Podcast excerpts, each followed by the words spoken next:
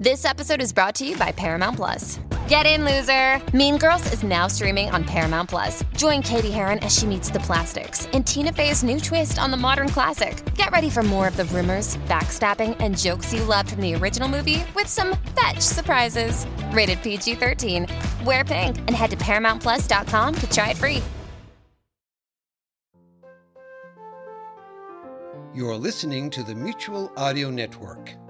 Hey, so am I.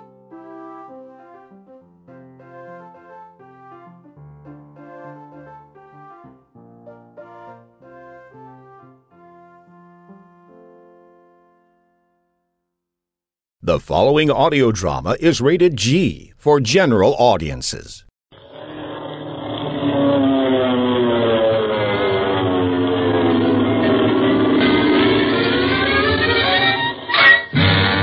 Speed Gibson of the International Secret Police. Ceiling zero, ceiling zero, ceiling zero, ceiling zero.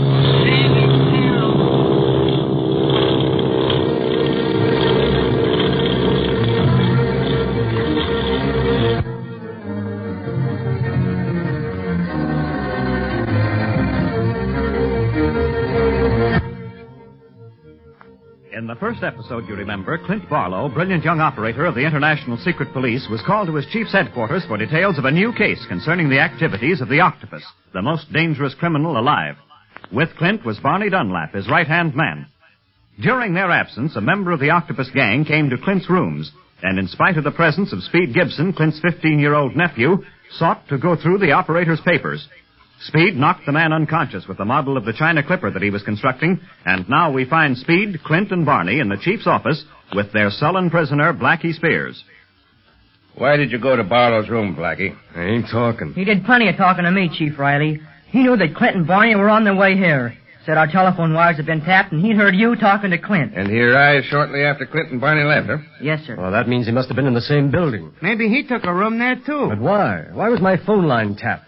Now, how did he know anything was in the wind? The Octopus has ways of knowing things, Clint, almost before anyone else knows about them. Blackie, it'll be a little easier on you if you'll tell us what you know. You're in the secret police. Supposing you find all that out for yourself. Let me smack him one, Chief. No, Barney. Keep your fist to yourself.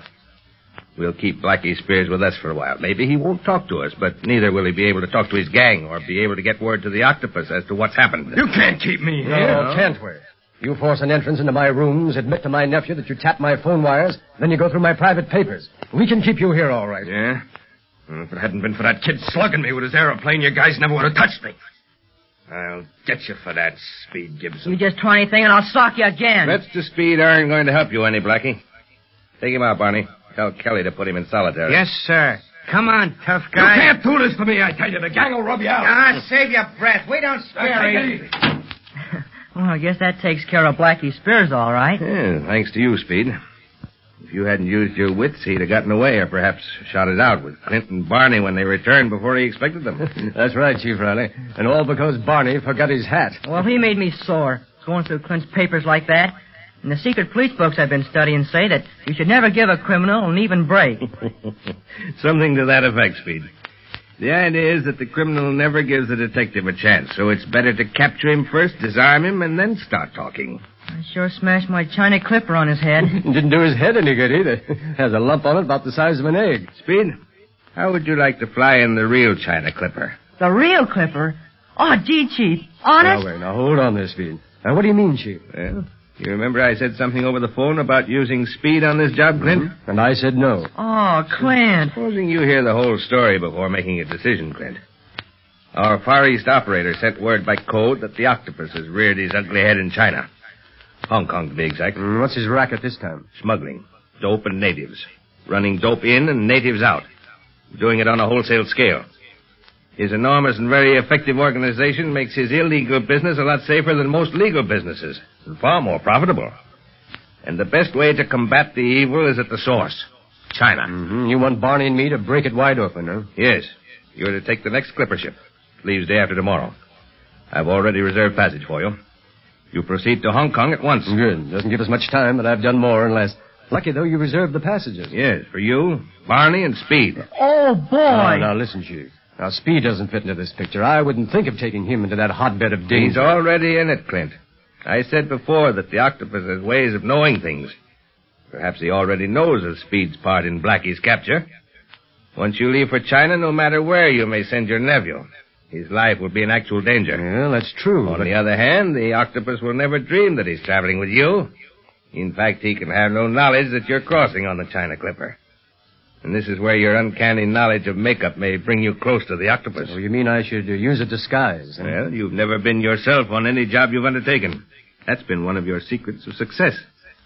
No criminal knows how the real Clint Barlow looks except Blackie Spears. And his knowledge won't do him any good for a long time. That's right, Clint. You know more about makeup than any actor. Oh, you can change your whole appearance by just adding a little to your nose, or changing your eyebrows, or taping your eyes. Yes, the stage lost an excellent actor, and the secret police gained its best operator. But I not only want you to travel under an assumed face and personality, Clint, but Barney and Speed as well. No one is to know who you are. Your safety lies in your lost identity. Well, it's an old story to me, Chief, but as for Speed here, Please I let me know. go, Clint. I can help out in all sorts of ways. I'm counting on you, Speed. Your quick thinking in Blackie's case convinced me that you can help us in the capture of the Octopus. You'll never be in the front line, so to speak. That'll keep him out of actual danger, Clint. But you, as a boy, will be able to see and learn things that an adult cannot. You bet I will. Oh, gee, Clint. Can I go? Can I? Well, after what Chief Riley has said about the danger of leaving you here, and if I can use makeup on you, uh...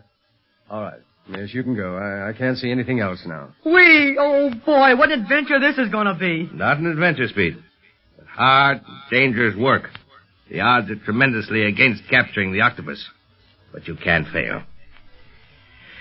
And now, I have here full details as to the course I've laid out for you, Clint. Oh, but first I must swear Speed into the International Secret Police. Are you ready to take the oath, Speed? I, I'm ready, sir. Then listen carefully and see if you're still willing to join our force after hearing the oath. Yes, sir. Raise your right hand. Do you, Speed Gibson, as a member of the International Secret Police, promise to obey and protect law and order in your own country or wherever else your duties may carry you? Will you cooperate with the foreign police after you have fulfilled your mission? And will you, above all else, recognize the code of the secret police?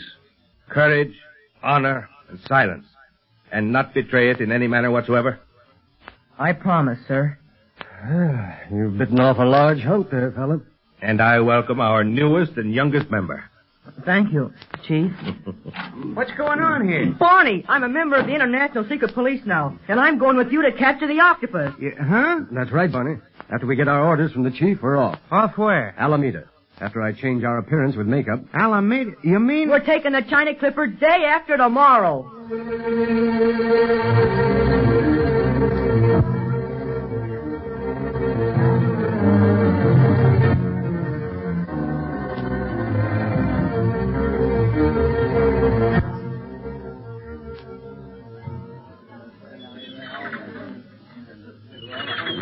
The Clipper, Speed. Isn't it a beauty? Look at that wing spread. Yeah, I hope them wings are spread enough to take us where we're going. Oh, doggone this mustache. What's the matter, Barney? Oh, this phony misplaced eyebrow you stuck on my upper lip tickles. It sure looks like it grew there, though, Barney. And that squint that Clint gave you, I never know you in a million years. Yeah, well, I wouldn't know you either. What with them specs you're wearing and the way Clint made your nose thinner by shading it with grease paint, you look real studious. Not like the guy that knocked Blackie over the head with a clipper model. And Clint looks kind of foreign, don't he? With his hair dyed black and curled. He darkened his skin, too, and wearing kind of foreign clothes, like a Frenchman. Well, now, don't forget that I'm supposed to be your French tutor, Speed. Now, wait. Have you got the whole story straight? I think so. Barney here's supposed to be my dad. We're from Texas. Yeah? He's kind of rich from his oil wells and wants me to grow up a gentleman. And you're supposed to help make me one, teaching me French and manners. The whole thing's crazy, if you ask me. Yeah, but nobody's asking you. You just stick to that story. Uh, what's your name? My... Now I know you're crazy. Oh, not your real one, your assumed name. Oh, um, Fletcher, Jim Fletcher. And Speed here is Earl. Earl Wells, get it? Yes, and I'm Pierre Dorsey. Now, I'm going to speak with a very slight French accent. And uh, you'd better use a drawl, Barney. What should I use? Oh, you toss it all over, you, Speed. It'll be safer because you're not as old in the game as we are. You might forget to keep up an accent. Well, anyhow, you're getting an education from your French tutor and by traveling around the world. Hot ziggity! Oh, now don't say things like that. In fact, unless you say in public, the better. Kind of carries out the student idea. Yeah, you're supposed to be thinking instead of talking. Say, they're winding up the Clipper motors.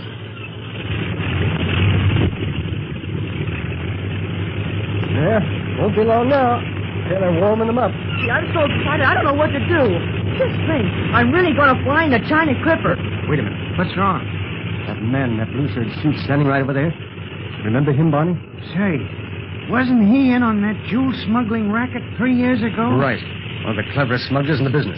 But we caught him, and I thought he was safe behind the bars for a good long time. He must have been paroled. Yeah, but why is he going on the China Clipper at this time?